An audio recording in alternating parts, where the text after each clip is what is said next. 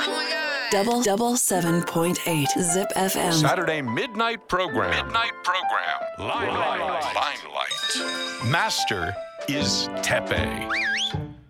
時刻は夜11時半を回りました。こんばんはてっぺいです。毎週土曜日のこの時間は僕てっぺいが1時間にわたってお送りしていくライムライト。ライムライトとは舞台で使われるスポットライトのこと。この番組ライムライトは毎回さまざまなジャンルのゲストを招いてゲストの方の過去現在そして未来という人生の舞台にスポットライトを当てて照らしてトークしていくという番組です。ということで今週のゲストはこの方。こんばんはメインです。よろしくお願いします。よろしくお願いしますメインさん。はい。お会いしたことははい。実際は？実際はもしかしたら私あの以前 ZIPFM で、まあ、デビュー当時18年前くらいかはな、にあの番組させていただいた時に多分てっぺいさんにお会いしたことあって。ちょうど僕が来たぐらいの時ってことですかね。はいそうなんですよ。で私その時もうてっぺいさんにめちゃめちゃ憧れててほう。あのてっぺいさんが ZIP にやってきたって思って多分もう本当ミーハー心で「てっぺいさん!」ってご挨拶したことだけすごい覚えてます。あ本当だですか？番組的な多分お話はしたことないかもしれない。ですえでもそのご挨時って何拶ぐらいな。10? 15歳の時です私。あそう。15とか16とかだと思います。ええそうか、はい。まあその時にでもねあの間違えた方向に行かなくて本当良かったですよね。今頃僕も捕まっちゃっても。あのねそんな危険な方だったんですか？よかった。いやそうそんなことはないんですけど。いやそうか。じゃあ、あれですね。もう本当にデビューはいしてはい。すすぐ ZIP とのそのご縁が。そうですね。あの2005年にデビューして、まあ、当時15歳だったんですけどあの2008年から今のメインという名前に変わってうん。でも当時は本名で、まあ、中林芽という本名で活動をしていてその時に ZIPFM であのレギュラーもさせていただいてました。あ。そうかそうか、はい、どうもどうもなんかよろしくお願いします。なので嬉しいです。この番組は、はい。えっととりあえずスナック設定なんで、はい。乾杯だけさせてもらいたいと思うんですけど、いやすごいですね。ラジオとは思えない暗さ。そうなんですよ。一応台本あるのに台本が全く見えないです。暗すぎて。ああ氷が。そうなんですよ。すごい。こんなラジオ初めてです私。ちょっとこの雰囲気だけははい。ちょっと作ろうっつって、このネオン2万円ぐらいで作ってもらったんですよ。格安ネオン。格安ネオンですこれ。はい。じゃあすみません。よろしくお願いします。はーい。まあそんなうん。ね子供だったはい。メインさんとはい。乾杯がね、こうやってできたっていうのも良かったことだと思うんですけど。はい。まあいろいろちょっと今現在のことについてまずはい。伺っていきたいと思うんですけど、はい。じゃあ15歳でデビュー、はい。うん、で音楽の幅も結構いろいろなタイプの曲をはい。やられてて。はい。そうですね。もともとあのーまあ、ポップスはもちろんですけどダンスとか R&B とかがすごく好きってところからデビューして、うん。で2008年からアニメに出会ってアニメと共に楽曲を作らせていただいて、うんうん。でもあの、まあ、音楽ジャンルという意味であの、まあ、本当に幅広くたくさんの曲を歌っていたいなっていうのは常に思ってます。うん。でもアニメもいろいろな曲やられてるじゃないですか、はい。やっぱこのここが嫌だよアニソン。これなんかないですか？なんかすっげえなんかそのこのワード入れてくれとか。あなんかーまあとりあえずまず原作は絶対見ますよね、はい。はい。それでどういう感じでこう話し合うんですか、作る時っていうのは。あーでもそんなに実はなくてあ、まあ、原作をやっぱり大切にしたいので原作がある場合は必ずその小説だったりあの、まあ、ゲームだったりそういった情報をあの読んでからもちろん制作に取り掛かるけど自分の中であこのワードすごいキャッチーだから入れたいなと思って自分で作詞に取り入れたりとか。うん。でも逆に大変なのはオリジナルアニメっていうのもあって原作がない作品。うんなのでそこは今ある資料ってキャラクターの絵とかちょっとしたプロフィールしかまだないのでうね放送の1年前ぐらいにはもう制作が終わってるのでなのでその限られた情報の中でどれだけこうリンクしたものを作れるかっていうのは、まあ、大変な時はたまにあります。でも自分一人の人生じゃなくキャラクターの人生も背負えるのがアニメのうん。アニメの歌の良さだと思うのでそれはすごく楽しいです。う。ん。なんかアニメ自体ももともとは好きだったんですか、もともとちっちゃい時はもちろんセーラームーンとか、うん。あのヌーベイとかそういうのを見てたんですけど。ヌーベイ久しぶりに見たぞ。地獄先生ねはい 私結構初恋ヌーベイぐらいの。あマジで？めちゃめちゃ好きで。へはい、でもこうなかなかそんなに詳しくはないってところからでも出会わせてもらって。はい、なのですごくいつもあのいろんな作品に出会わせてもらってます。あそうか。ヌーベイはあのジャンプで昔やってたのが多分アニメ化されたアニメの方ですよね。はいそうです。ジャンプの方の時になんか無駄にちょっとエロいんですよ。わかります、はい。ちょっとそういうシーンありますちよね。ょっとエロいんですよ。私も漫画も見てたんで。うあの感じがなんかすごい良かったっていうか好きでしたね。なんか最近も多分人気だからコンビニとかにちょっと手軽版みたいな漫画が売っててヌーベイの。うん。私めちゃめちゃ買ってます。あの昔のあれちょっとエロいですよね。そうです。別にエロさを求めて私読んでないですけど。うんでもなんかちょっとなんロいんですよ。かちょっといお色気シーンみたいなのありますよね。時あのミザリーっていう、はい。あの これもなんかあのなんかこうちょっとなんつうのあの世にも奇妙な物語のタモさんはみたいなポジションの、はい。なんかそのストーリーを語るみたいな。こういうことがありますみたいなのを語るんだけど、自分もちょっと悪魔みたいな女がいて、はい。っていうなんか漫画もあって、はい。それもちょっと怖いヌーベイと同じ感じでそれもちょっとエロいんですよ。うん。このちょっとミザリーちょっとあれミザリーってタイトルだったかな？ミザリーって女が出てくるんだけど。まあでもそういう、まあ、アニメの曲もやっぱりはい。例えばじゃあこういうこともありますよね。もうすんごいもう向こうの制作がもうこのアニメは間違いないんでお願いしますみたいに言った割にはい。あれみたいな。その あれ？そんなことないですよ。でもなんかこうなんていうんですかね。愛情が感じられると、うん。やっぱりこうわ作品も素晴らしいなって思うことが多いというかうん。もともと「マクロスフロンティア」って作品であってうん。うんうんうん私キャリアがまあメインに変わってうん。スタートしてるんですけど本当に細かいところまでこだわられるというか。はい、なんかネタバレもそんなにこうなんていうんですかね。この先の展開を知らないままレコーディングをするというか。なのでリアルな人生の心情をそのまま歌に込めさせてもらえるというか。うん。やっぱ普通に言ってたらこの子はじゃあ今この子が好きで後にこの人とくっつくからこういう曲を作りましょうみたいなのが制作のやり方なのかなって当時は思ってたんですけど、うん。今この人が好きしか情報がないみたいな。なのでこの先どうなるか分かんないみたいなのがそのまま歌に込めることができるってうん。なんかすごいその心情を細かくこだわられてるんだなと思ったらなんか愛情がすごいなって思いました。う。ん。しかもマクロスは僕本当子供すぎてうはい。っすらですけど、はい、そのヒロインの女の子がはい。シンガーなんですよね。そうですね、はい。そういうシリーズです。であまあちょっとこれも細かいんですけど、はい。あのまあ要は戦闘機がロボットになるっていうのがマクロスのなんかそのまあ味というか、あそうですね。変形します。その変形する途中ではい。上は戦闘機で足がつくばはい。やつあるじゃないですか、はあれがもうめちゃくちゃなんかフェチみたいな。もうなんかでもそれすごいわかります。なんかちょっともう性的な欲求を覚えるぐらい すごい好きですあれが。なんかすべてにそのエロ要素を探すの得意ですね、てっぺんさん。そうなん。ですよなんですよ。なんかすごいエロチシズムをあーでも当時はやっぱりその形がすごくこう新しかったっていうのはやっぱり私も聞きますし、いろんなその変形ロボみたいなのはマクロス以外にもありますけど、やっぱあの形っていうのは本当に独特だなって私はそうですよ思いますね。ないんですよ。あのガンダムは、あの真ん中に戦闘機が入ってるんですよねコアファイターって。いうそうですね。だけど、はい。あのマクロスのあの上は戦闘機なのにはい、下は足が出て、はい。手が出てるっていうのがめちゃくちゃあれあの形名前あったよね。ありますね。あれなんて言うんだっけ、はい。忘れちゃったけどあれとかも好きでしたけど。でもまあそう、えーでも詳しい。そのマクロスをやったことによってやっぱ、はい。その後変わってったって感じがそうですね。あのマクロスのお話をいただいて、まあ、当時そのもうデビューはしていたんですけどなかなかうまくいかなくて、まあ、どうしようかなと思ってた時にそのマクロスフロンティアのシェリル・ノームという、まあ、女の子絶対的歌姫のうんうんうん声を探してるっていうので、まあ、お話をいただいて、でもうこうやっぱもう一回もっともっと歌を歌いたいっていう思いでそのオーディションみたいなものに参加させてもらって。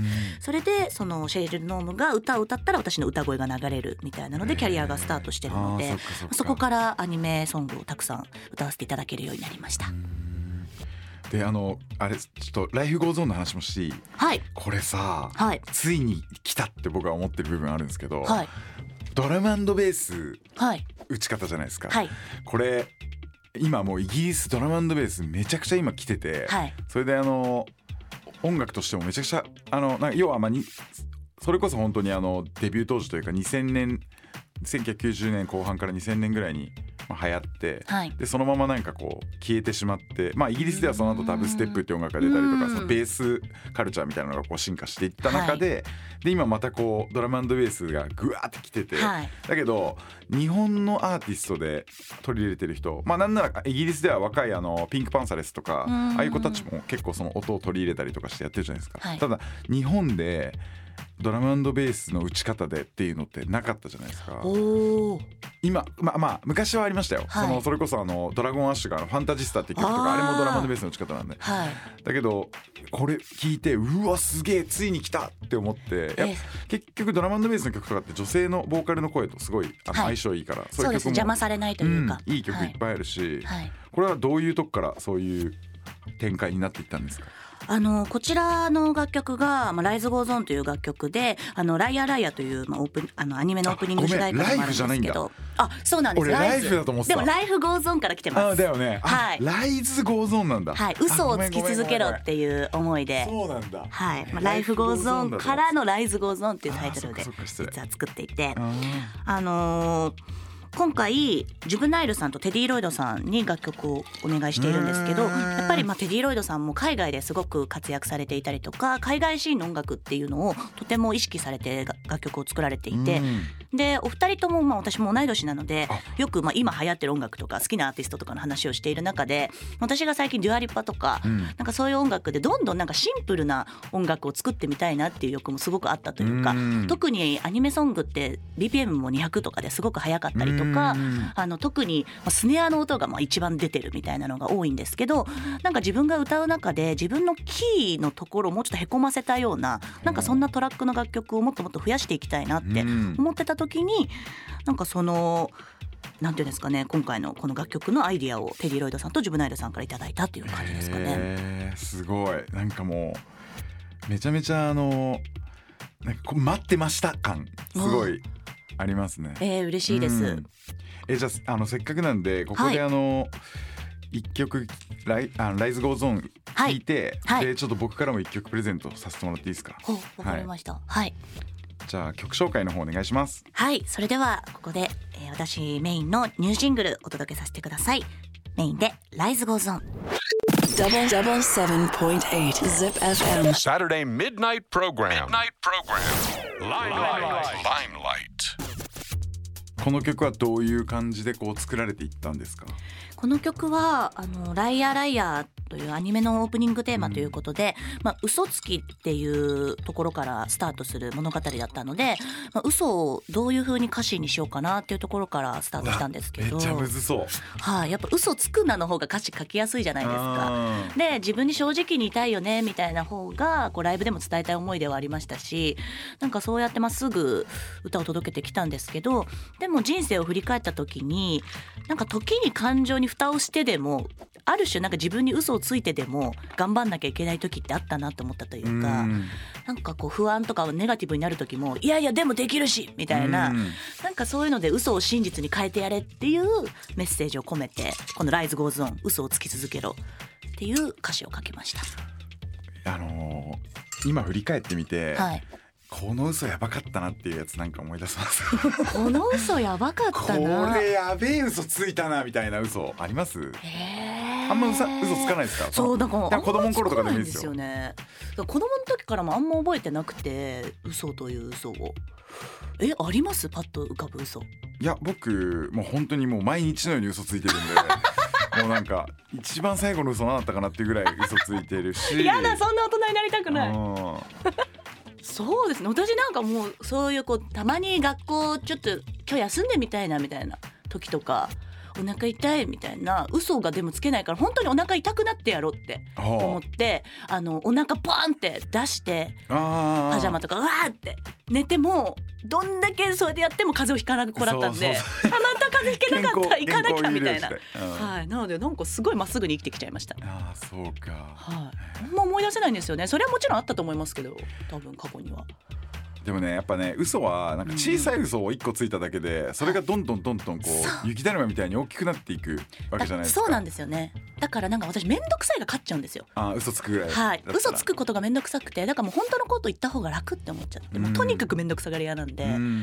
嘘一個ついて次の嘘ついてでこれがバレないようにしなきゃみたいな、うん。でこうバレてないと思って嘘ついてる人とかすぐわかるんで、うんあなんか面倒くさいなって思っちゃあとさうっていうか。嘘ってさ、はい。その維持していくことが一番大変なんだよね。いやほんとそうですよね。要はその一回ついた嘘をずっと演じきれないといけないわけじゃん、うん。それでさ大体さ1ヶ月もすればその何の嘘ついたかも忘れるじゃん。いやそうですよね。だからあれ前なんか、はい。なんとかって言ってたよねみたいな、言われると、はい。えなんだっけそれみたいな、うん嘘ついたことも忘れてんですよね。そうそうそう忘れてんすっていう。はい。だから意外とそっちを頑張るだから特にあの恋愛あの関係とかの中とかで、はい。まあ、その人とね長いこと一緒にいるはい。っていう関係性だと、まあ、はい。もちろん適当にやってる仕事のやつらとかにはもはい。うめちゃくちゃ嘘ついていいと思うんですよ。ももうああミック・ジャガー友達だよみたいな。もう何でも家行ったことあるよみたいな。適当すぎる。うん。もうあのすごいもううわ言っていいんだけど、はい。ただなんかその近い人だとうん。やっぱりこうどうしてもそれをずっとやっていくことができないと思うから。そうですね。だからねそういう恋愛においての嘘っつうのはうん。なかなか難しい、あーやっぱ大切な人につく嘘って本当大変というか本当嘘つき続けなきゃいけないのでなんかそれだけの覚悟あんのかと思っちゃうんですよね私は。あ相手が。一個ついや一個嘘をついた時にあこれを一自生嘘をバレないように生き続けられる自信はお前あんのかって自分にこう問いたくなるというか。うん。でそれがやっぱ面倒くさいからもう嘘つかない方を選んでしまでさあとさ嘘ついてるくせにさ、はい。あの解放されたいっていう気持ちもなってきたりすするの分かります？要はもうその演技からもうもう俺は解放されて、はい。正直に言うことではい。許されるんじゃないかみたいな、あっていうこれ一番良くない本当ですね。あの行動なんですけど、はい。それでこうちょっと実は俺はい。言いたいことがあるんだみたいな、ちょっとこうあの襟を正して、はい。で実はこうだったんだみたいなことを後から言ってはい。それでもうブチ切れられるみたいなうん。もうなんならそれでもうあの関係が終わるみたいなことだってあるし。そうですよ。それでだって救われてるの自分だけですからね。てっぺいさんだけですよそれで救われて。るのうんですよこれ。僕じゃないんです。え？友達？これ違うんですよ。僕の親父です。これ僕悪くないです。僕が悪いんじゃないです。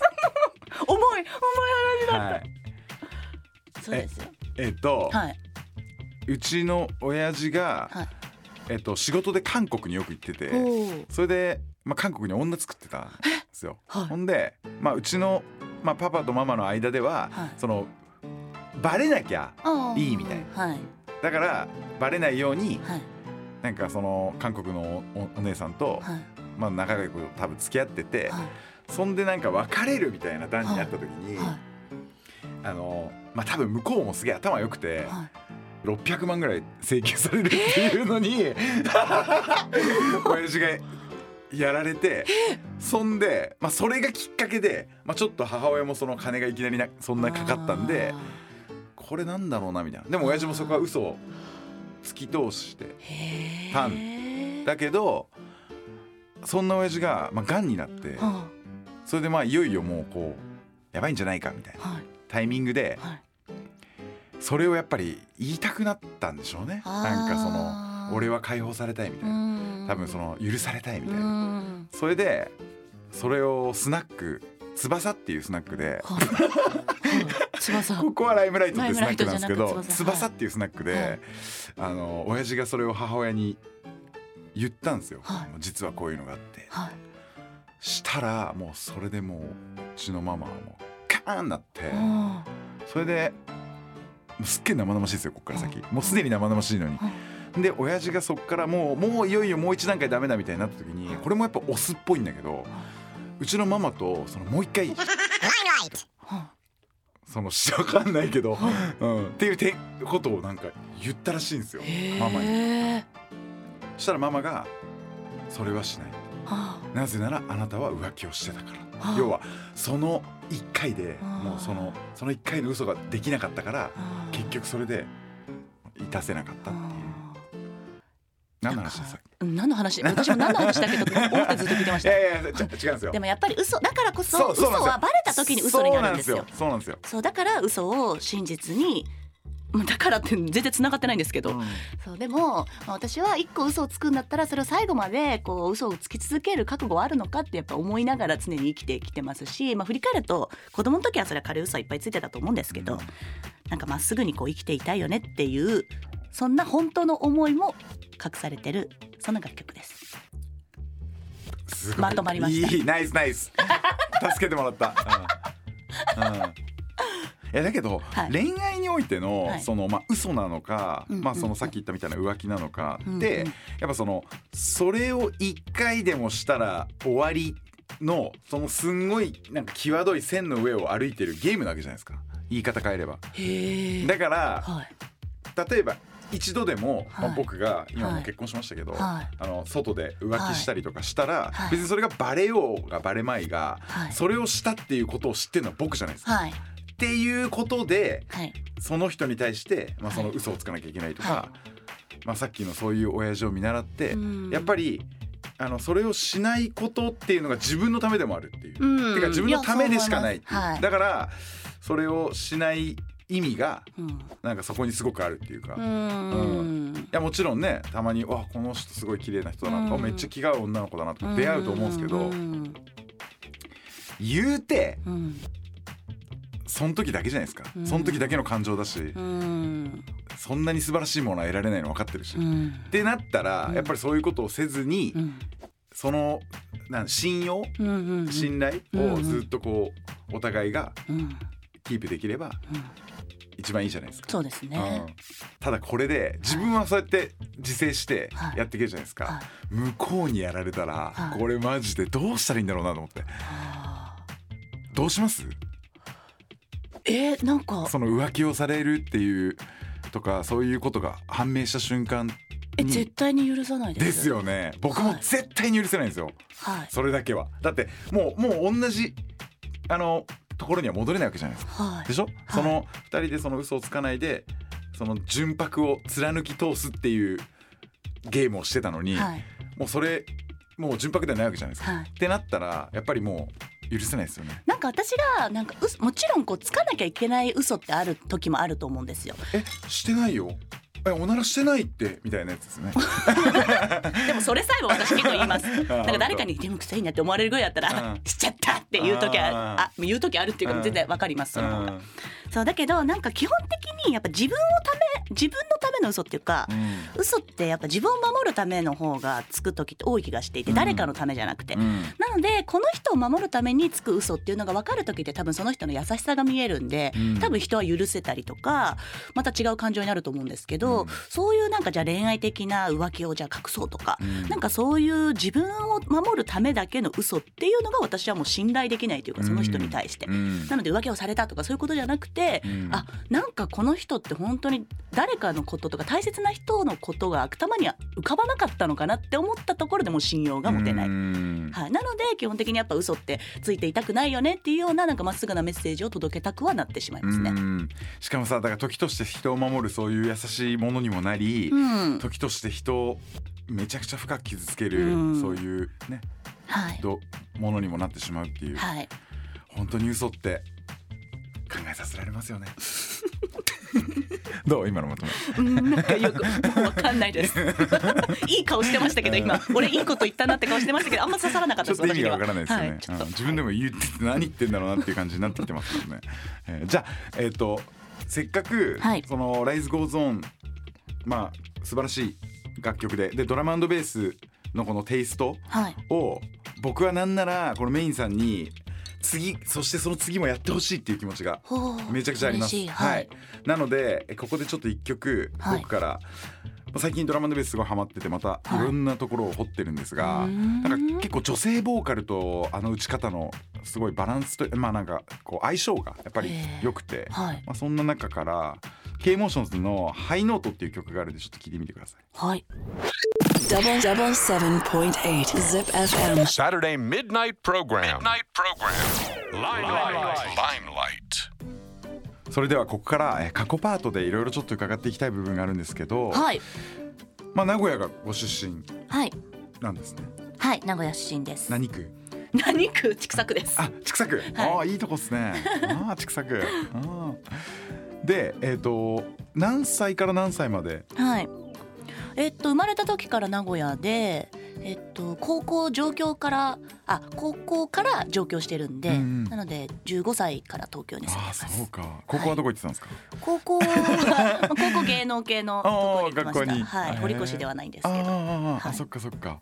え、じゃあ。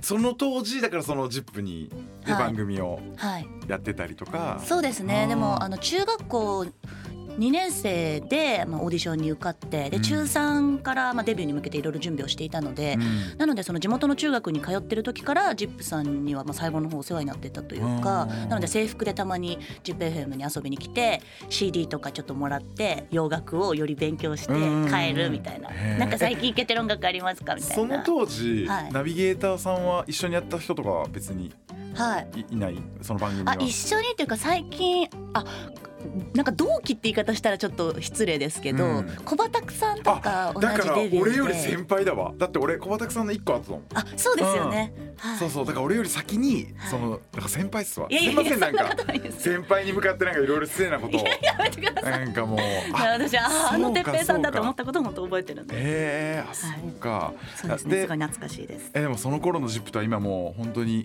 だいぶ変わっ、いやでも今日お世話になってるスタッフさんも当時からすごくお世話になってる方なのあで多分その時はもう本当に「はいいいえ」しか喋れなかったあのメイちゃんがこんなにマイクの前で喋ってるのかって多分思ってくれてるんじゃないかなって。もう本当 ZIPAM さんに来るとみんなお父さんお母さんみたいな感じで。あもう何歳になっても私もう言うて今33なんですけど、うん。大きくなったねみたいな。もうだいぶ前から大きいんですけど。なのですごいなんかあんなちっちゃかったのねみたいな感じで言ってくれることがなんかあ帰ってきたなすごい嬉しいな。しかも地元ですから、うん。めちゃめちゃ嬉しいです。ーでもさそのまあ若くして東京に出て行って、はい。で最初はどういう形態でやってたんですか、もともとあのデビュー当時は名古屋ですごく、まあ、ジップさんでレギュラーさせてもらったりとか、うん。名古屋でたくさんイベントにも出させてもらってたので、うん。割と地元に帰ってきていてで土日ほぼ毎週帰ってきてっていう生活はしてましたね。うん。上京しつつも、まあ、土日は名古屋にいで向こうではなんかその、まあレーベルの寮みたいなところ住んでたりあ事務所の寮に住んでました。あそっかそっかそっか、はい。へえでもその時のなんか東京のはいイメージっていうかやっぱ心細くねなんかあんまりその友達も多分そんなにいなかった。まあ、最初はそうですけど、うん。あのまあ、いわゆる芸能高校だったので、オーディションオーディションというかその受験の時にあの周りがちょっと見たことある芸能人の人とか、まあ、ジュニアのモデル系の方とか、で見た時とかに可愛い子がまあいっぱいいて東京って本当に可愛い子しかいないんだな負けねえぞって思って謎にこうなんていうんですかね派手な制服の着こなしをしていってしまって 私はなんか第一印象ギャルだヤンキーだって言われてね。なんかちょっと名古屋魂が出てしまったというか名古屋のセーラー服の下にこう赤い T シャツを仕込むっていうのが当時のおしゃれだったんですけど なんかあの子はうん。赤い T シャツをいつも下に着込んでいるやばいやつだみたいな。って思われたっていうのをとなんか同級生に言われましたあねな。なめられないように名古屋ってみたいな。そのギャル感をね、はい。まあ世代的にもそういう、まあ、まだギャルのこのイズムが強く残っていた世代でもあったし、まあ、名古屋はもちろんこう都会ですけど、うん。まあ東京で負けないぞみたいな気持ちが私はすごくあって。はい、なのでなんていうんですかねその名古屋魂みたいなのでこう頑張って生き残ってやるぞみたいなのはすごいありました。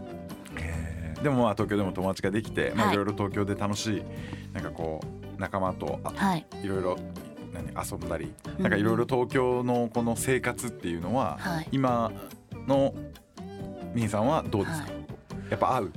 あーうーんでもなんていうんですかね別に東京がすごいいいなとかって思うわけでもないというか、うん。まあ、学生時代はやっぱりマルキューとか、うん。まあ、渋谷とかにすごく憧れていたので、うん。もう毎日のように渋谷とか原宿とか行ってましたけど。丸 A じゃダメだったの？え？丸 A じゃダメだったの？いや丸 A でしたよ。中学生の時は丸 A です、ね。丸 A かパッセでした、はい、でもなんかこう憧れるじゃないですか、まあそうなんだな。そうでもなんかなんていうんですかねそんなに変わらないというか名古屋もすごく都会ですしどんどん東京にあるものやっぱ名古屋にもありますし、うんでも夢を叶えるために東京に出ていったので。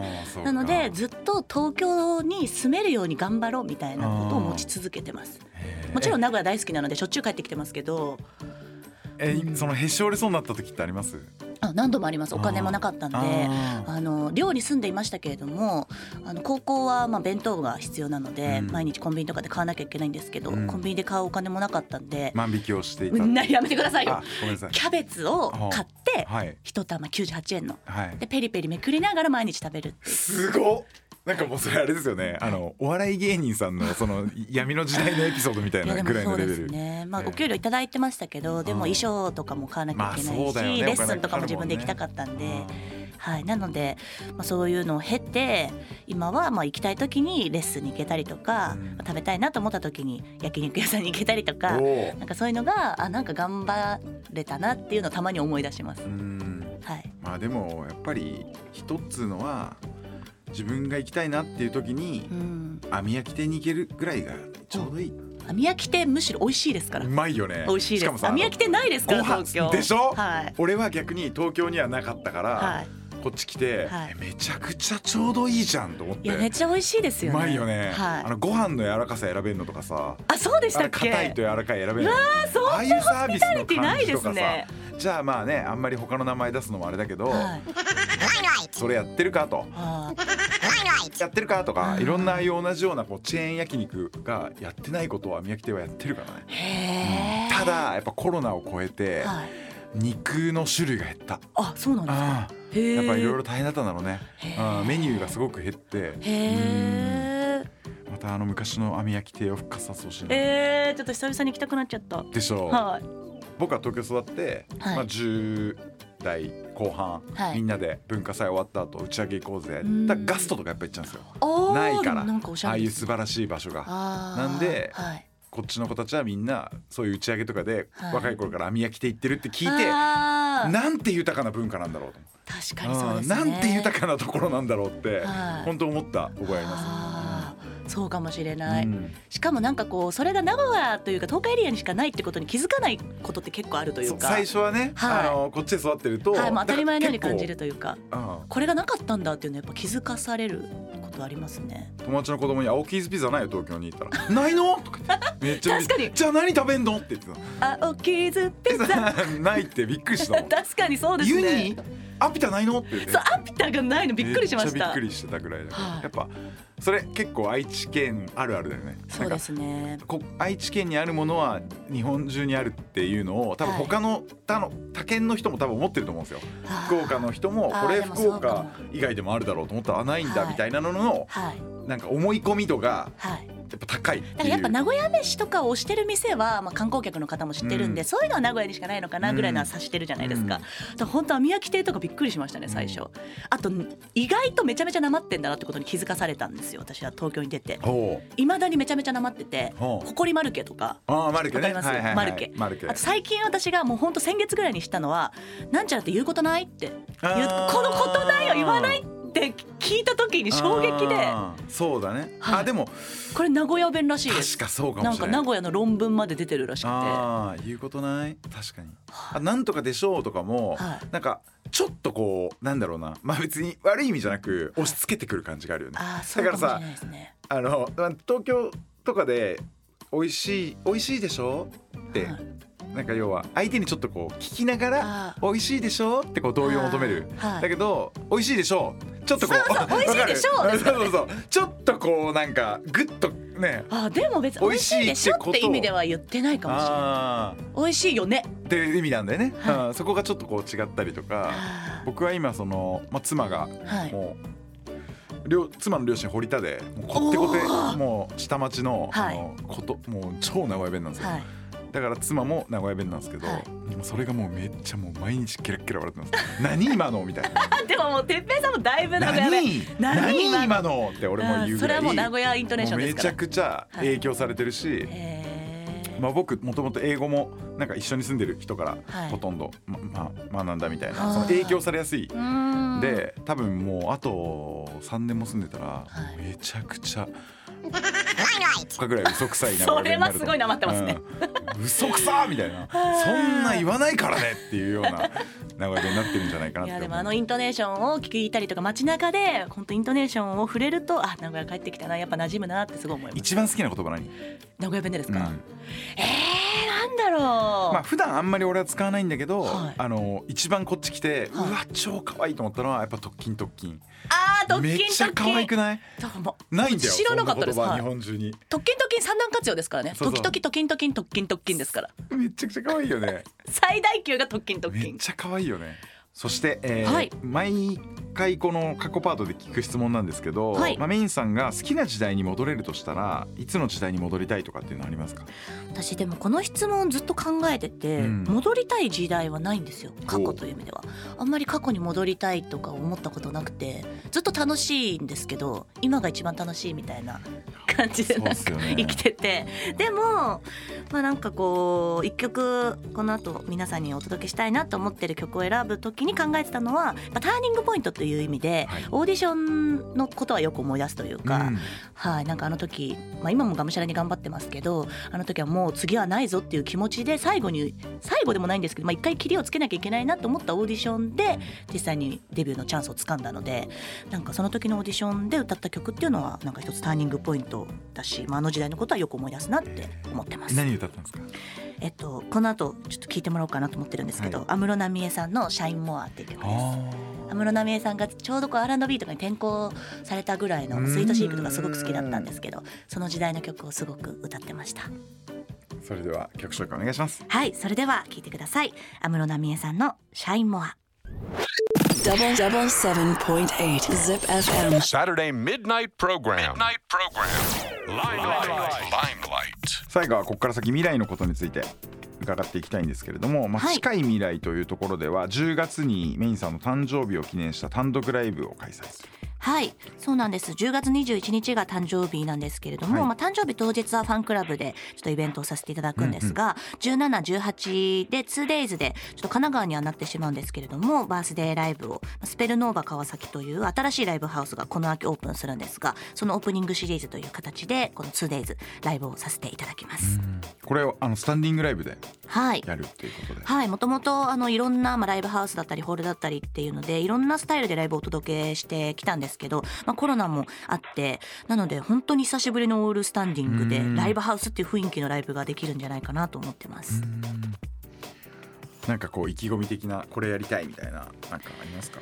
あのタイトルが「ブラックホワイト」というタイトルほでう 2days させていただくんですけほどあの今回「Rise Goes On」というシングルを発売して嘘と真実みたいなものを改めて考えたというか、でもこう、まあ、だからこそ、まあ、白と黒二面性みたいなものも少し意識しながらライブを作りたいなっていう思いもありつつでもそんないろんな面がある人こそ人こそなんかこう魅力的だしそれこそがやっぱこう人間でもあるかなっていうところにも思うというか、はい、なのでなんかそんななんか多面性というかいろんな面をお届けできるライブにしたいなとすごく思ってます。では音楽関係ない自分自身のなんかはい。近い未来の目標だったりっていうのは何かありますか、あ音楽関係ないはあんまなくてでも名古屋にもっともっと帰ってきたいなってすごい思ってるというかうん。最近実は地元で、まあ、ドラゴンズすごく応援させていただいていてドラゴンズ関連のお仕事とかもありがたいことにいただいたりしてるんですけどなのでやっぱり地元名古屋出身で名古屋が大好きだからこそプライベートだけじゃなくてお仕事でもっともっと帰れるように頑張りたいなって思ってるので ZIPFM さんこれからもよろしくお願いしますちょっとてっぺいさんてっぺいさんもお願いしますよ。ああもちろんもちろん。はい。あのドラゴンズの方にちょっと今引っ張られちゃって、あ本当ですか？はい。昨今のこのドラゴンズの事情をどう思います？未来しかないじゃないですか。まあもちろんないと思うんですよ。今こそただいろんな声が、は。い。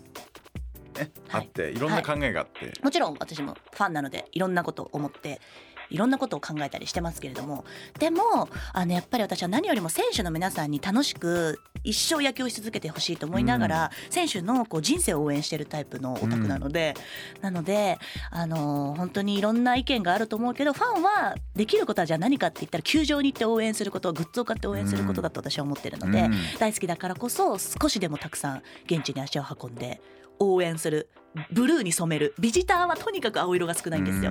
この間の広島戦もね、はい。まあ、カープはやっぱそうなんですよね。カープのファンはすごい熱いからっていうのはありますけど私も広島もあの甲子園も青色に染めに行ってるんで。やば。はい、なのでやっぱり仲間がいるって思ったら頑張れるんじゃないかなって私はアーティストとしてはすごく思うんですよ。うん。アウェイじゃないって思ってもらう気持ちってすごい大切だと思ってて。なのでもちろんこれだけじゃないんですけどドラゴンズに足りないものって。でも私はファンとしては少しでも青色に染めましょうっていうことをファンの皆さんにお伝えしたいっていつも思ってます。あの顔だけで選んでほしいんですけど、はい。その人のまあプレーとかそういうのは抜きで。顔だけではい。付き合いたいのは誰ですか？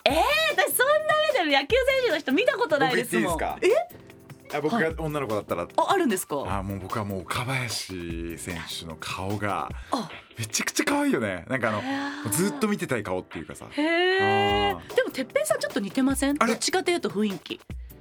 ちょっとこうキュートな感じというか僕岡林選手猿林ってお猿さんみたいな感じで言われていて。あそうそうそう猿猿系ですはい。でもすごいでもプレーもまず素晴らしいですしもう歴史どんどん更新してますから記録球団記録を。僕あの宇野本圭選手森野選手岡林選手って感じです。あの顔ちょが好き。っと皆さんなんかこうどっちかというとキュートな感じというか可愛らしいでしょ感じ。あああいう顔が好きなんですよあへえだからもうずっと顔見てますへえなんか私やっぱそのちょっと心情マインドみたいなものを見てしまうんですよ。うん。なのであのなんかこんな過去があったのに今すごい頑張ってるんだねみたいなところを応援してしまうんですよ。私は水脇隼人選手あと細川選手ももちろんそうですしもともと山本拓実選手を応援していてでもファイターズに移籍されちゃったのでまあ、だか。らこそあのエスコンも見に行ったんですけどうんファイターズうん。うんうんうんを応援していて、はい、なのでそういう人生でいろんなものを抱えながらも頑張るみたいな人を常に応援してます。まあ、岡林選手ももちろんですけれども、うん。あの郡司選手もめちゃくちゃ打ってるもんね。はい、なので郡司選手と山本拓実選手のバッテリーが組むバッテリーが組まれるって時にうん。私はもう弾丸で見に行きました。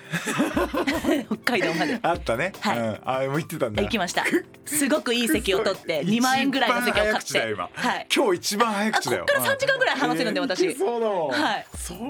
あじゃあ次回はもうちょっとあのシーズンオフになるぐらいの時にあシーズンオフだからこそ話せる話確かにありますね。どうする？来来季どうする？ドラゴズみたいな。すごいそういう話したい。ぜひ。そういうのを地元だからこそですね。はい。いやありがとうございます。ありがとうございます。じゃああの遠い未来のはい。夢、これを最終的には叶えたいっていう何かあったり私が一番大きい夢が地元の名古屋ドームでライブをするっていうことなんですよ。まあ、今バンテリンドームに名前変わってますけど、はい。私が一番人生でコンサートを見に行った場所が実はバンテリンドームで。であのーまあ近所でもあるので割となので外周を走ってトレーニングをしたりとかっていう時期もあってなのでいつか名古屋ドームでライブができるようにずっと頑張り続けたいなっていうのを常に思ってます。その時は絶対行きます。ぜひそれでは、えー、最後に曲紹介お願いします。はいそれでは聞いてください、えー、発売中のニューシングル Rise Goes On に収録されているこの曲です。 May'n で Glory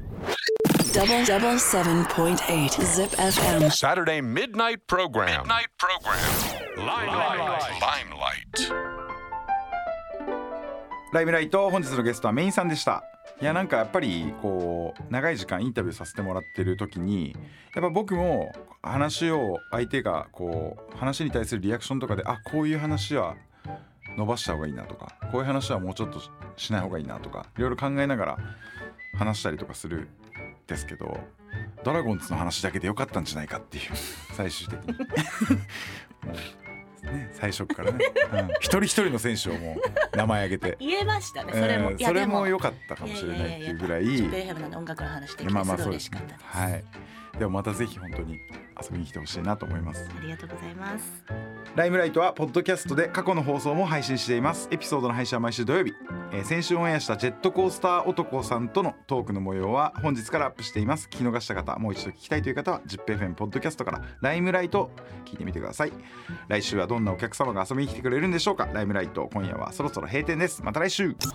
It's a great idea. It's all about the music. Music. I guess the greatest thing in the whole world. I like how I never hear the same thing on the radio.